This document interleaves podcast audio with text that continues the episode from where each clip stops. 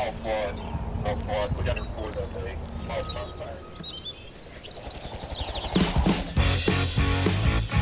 Welcome to the Georgia Forestry Forum.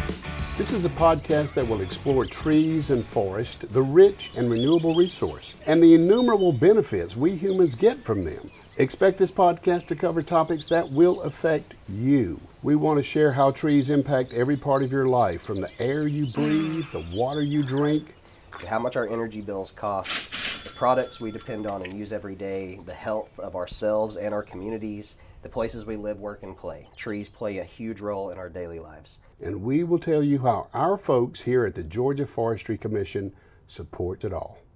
Um, so, yeah, my name is Seth Hawkins. I am the Urban and Community Forestry Program Coordinator for the Georgia Forestry Commission and also have the privilege to serve on GFC's Fire Prevention Education Team. And I'm here today with Mark Wiles. I'm Mark Wiles. I'm a wildfire mitigation specialist with the Georgia Forestry Commission and a forester, and have been doing this for a long time. We're excited about uh, to kick off this first episode with it being fall coming in, the lifting of a burn ban that we'll talk about here in a little while. Mark and I, you know, we only represent a 550 person team, give or take, with Georgia Forestry Commission, and we have people that specialize every day in many different facets of, you know, landscape scale forestry management, whether that be rural, urban, or in between.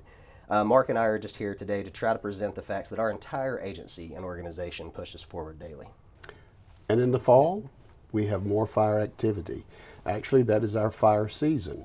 As the leaves begin to change color and come down, we have more dry fuel on the ground that can actually cause a wildfire. And we have more people out there doing outdoor burning, trying to clean up their yards uh, from the leaf fall. So, yes, we need to talk about safety and how you guys can burn safely this season. Yeah, and I know um, I've, I've definitely done a couple campfires in my backyard already for these cooling nights, and it was down in the upper 50s in my home in North Georgia um, this past weekend. Um, I will say though, while I was out there chopping up my firewood, getting my fire ready, um, it was very dry out there. So, again, as Mark said, you know, safety's paramount when we're doing either recreational campfires or cooking fires or debris burning fires. And there's some things we can go over today, I think, that'll help make you, your property, and your community safer this fall. You know, Seth, the number one cause of wildfire here in our state is debris burning.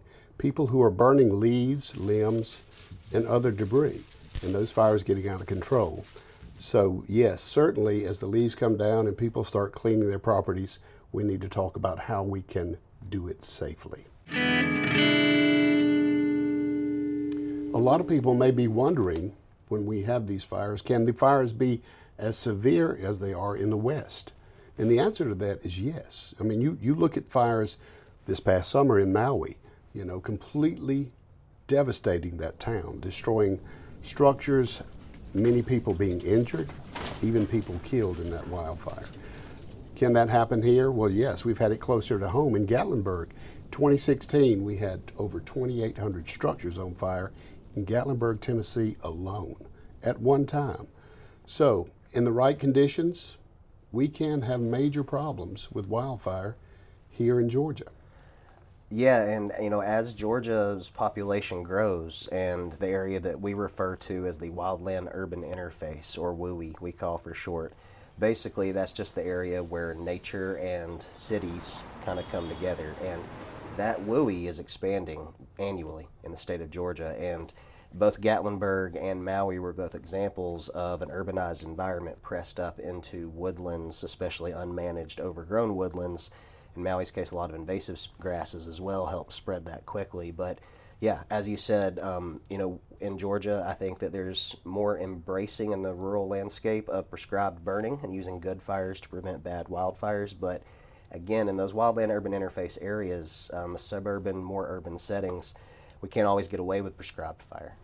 I think a lot of people are confused about prescribed fire too. It is a good thing. Uh, reducing the amount of fuel in the understory, enhancing wildlife habitat, um, certainly, you know, creating a, a, a healthier forest setting uh, is something that a prescribed burn would do. Of course, it has to be done in the right conditions by trained individuals, but uh, it is a benefit. You know, these forests in, in Georgia burned thousands of years before we got here, and uh, it creates a healthy environment. Yeah, and you know, if there's many communities um, that engage in, you know, kind of what we're talking about in trying to mitigate the risk of those wildfires in that more wildland urban interface area through a program called the Firewise program, which I know you work extensively with. Yes, and I think it is it is a good educational tool. It teaches people how to clean up around their structures, around their homes, uh, getting debris off the roof, out of the gutters, away from the foundation, so that if we did have a fire, it couldn't make its way to your property or to your home or barns or any outdoor structures. Um, so, yes, keeping a good, clean area around your house, what we call a defensible space, is very important. And it's something that you have to do year round. You can't do it one time and then you're through. It's required every year, multiple times a year. Yeah, and don't forget, I mean, we're talking, you know, hand piled debris piles and stuff, but also our fire pits, our chimneys, as they call them, things like that. Those can throw embers too. I mean, I've heard in, in times of extreme drought, an ember from a fire can travel up to a mile away Oh, and start yes. another spot fire. So when you consider that, Without a doubt. And you know, in the right conditions, Seth, it can travel even further. Um, Paradise, California, the wildfire that actually set Paradise on fire was eight miles away. And the relative humidity played an important part in those embers being able to drift that far.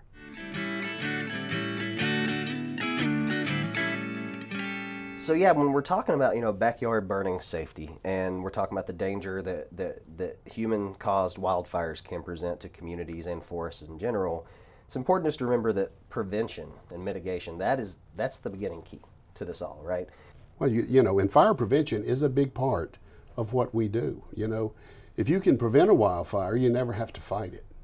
And uh, certainly, with more people coming on the scene, we know that roughly 90% of the fires we have, one way or the other, are caused by people. So, exercising precaution is certainly uh, something that we need to do. And like Smokey says, you know, only you can prevent wildfire.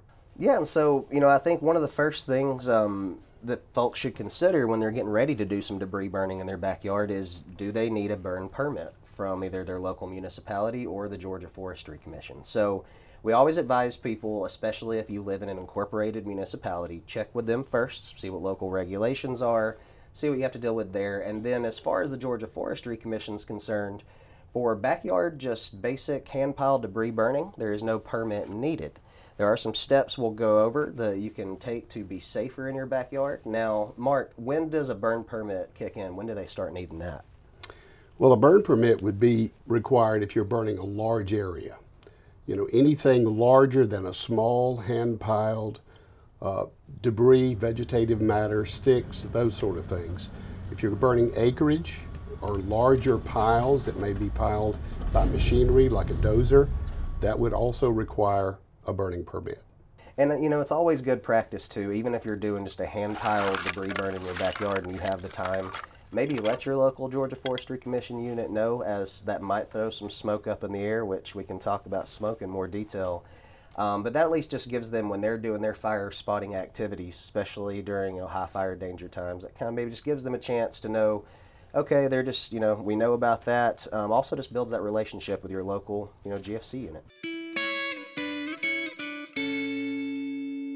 So we at Georgia Forestry Commission, you know, we've we've worked and we've developed this system that actually is provides you the, the framework for your legal responsibility and just community responsibility when you are burning debris in your backyard. So it's important whenever you're setting up to do debris burning to stop and take five. The five prongs of the star.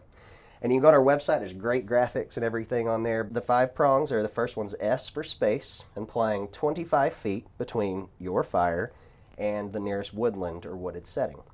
The second prong of the star also is S for space, but it's referring to 50 feet between your debris burning fire and structures, sheds, houses, things like that. The third prong of the star is time, so remember only to burn debris between sunrise and sunset. Um, the fourth prong of the star is attendance. So you are legally responsible to be in attendance when you have a debris burning uh, fire in your yard, just to make sure it does not get out and cause any harm. Again, we talked about smoke, just making sure smoke doesn't drift around. Then the fifth and final prong of the star is reasonable precautions. So having tools such as a connected water hose, metal rakes, your cell phone to call 911 in case something went sideways, also to check the weather, and just general awareness. So if you remember just to take five, you should be able to keep your debris burning pile in your yard. And at any point you are confused, pick up the phone and call your local Georgia Forestry Commission, and they'll be able to give you advice as to whether or not it is indeed safe to burn. Yeah, and I think it's important. You know, I mentioned the cell phone. Um, you know, people don't need to be embarrassed to use emergency services if they think they have to. It's better to call 911 and be a little embarrassed maybe and over and feel like you overreacted and then to not call and your shed or neighbor's shed burned down or something like that. So remember, emergency responders, they're there to help. If you have non emergency questions about this, you can always call your local Georgia Forestry Commission unit and we will at least connect you with your local municipality. And again, it could be that local rules and regulations may supersede Georgia Forestry Commission rules and regulations. So be sure to check with your county or your local municipality to make sure that you're doing things legally. And so, you know, Mark, we're talking about safe burning, but also I think it's important to talk about, you know, safe times to burn. We talked about weather being a momentary and daily consideration, but also there is a big chunk of the year in 54 counties where you cannot burn vegetative debris at all. And that would be those counties in and around urban areas. And the smoke generated from any burns can cause poor air quality. And that's the main reason for that ban. Uh, Fire is relatively easy to contain, but the smoke itself can be a problem. Once it drifts into other neighborhoods, onto highways, you can be responsible for any damages that might occur as a result from the smoke.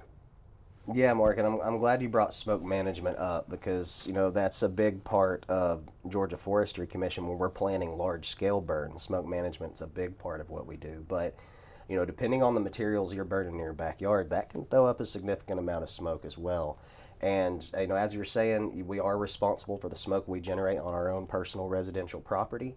Uh, whether that being, you know, that could drift over and exasperate someone's asthma or hurt their pets or livestock, or even you know maybe get out on a road and provide unsafe driving conditions in the community. The Georgia Forestry Commission, we're obviously, like Mark was saying, always full blitz on wildfire prevention, and that starts with you know basic education like we're doing today. Um, you know, two thirds of the state of Georgia is covered in forest, and it's the number one industry in the state. So we have huge skin in the game to protect that industry and conserve those forests. And wildfires along with development pressure and you know pests, tree pests. I mean, the largest threat we have to forests in the state. Absolutely, and certainly protecting all of our citizens that live in these magical places, these forests that uh, cover our state, is our number one priority. Protecting lives and property. You know, kind of as a little recap, you know, I just wanted to step back and just look at our urban versus more of our rural audience and just kind of just lay it out there one last time. What are the roles and you know those two different groups maybe have? So when I'm thinking of our urban suburban audience that lives in that wildland urban interface, we talked about remember the take five precautions. So S S T A R. So remember those. If you follow those, again, that is your responsibility to keep that fire contained in your yard. Follow those precautions, take five, you should be fine. Now, when we hop over to the more rural audience and we're thinking about how they're going to prevent wildfires either on their property or go into the next, do you have tips there for them? Well, certainly they need to follow STAR as well. But something to remember is the Georgia Forestry Commission is always available to come out and assist you if you need help burning. Uh, so contact your local Forestry Commission office. Uh, if you're going to be burning small piles, they'll even come out and help you with that if you need help. Um, larger stuff for fire breaks, if you're going to be burning large acreage, doing prescribed burning, that local forestry commission is, is vital in uh, putting in fire breaks, helping you stand by, actually conducting the burn for you if need be. So just uh, call your local forestry commission for that. And you know we've got some really good foresters, self that can come out and give advice on uh, prescribed burning, thinning, and just creating a healthier forest environment. Yeah, I mean, I think we love, you know, again, we, we want to promote the forest industry and support it any way we can, and providing that those consulting services or connecting you with the consultants that a landowner might need to manage their larger property. Um, again, because it's all a big, you know, we're all in this together statewide to keep these wildfires from um, impacting that resource that runs our state. So, Absolutely. but yeah, so uh, you know, we I feel like we we've really thrown a lot of resources at them today, Mark. Um, again, we've mentioned our website gatrees.org. Um, you can see everything broken down there in tabs. You can find lots of phone numbers. So if you have trouble finding something, give one of us a call. We're happy to help coach you through the website and find exactly what you're needing. So, Mark, this has been a lot of fun. I, I you know, I'm hoping we can um, keep these podcasts going. Um, maybe bring in other speakers from time to time. Everybody might get bored with us eventually. I mean, we could just start telling war stories, and you know. Um, but yeah, so I mean, you know, we're definitely looking at some other topics down the road. Um, maybe things like you know tree pests. Um, talking about uh, maybe upcoming planting season. We could dig deeper into you know maybe even fire behavior or the other services that Georgia Forestry Commission provides. We do have an open forum on our website to submit questions. So if, if we have listeners out there that want a specific topic, we'd love to hear from you. Hey, thanks for listening. Thanks, Mark. Enjoyed it, Seth. And uh, you guys remember, only you can prevent wildfires.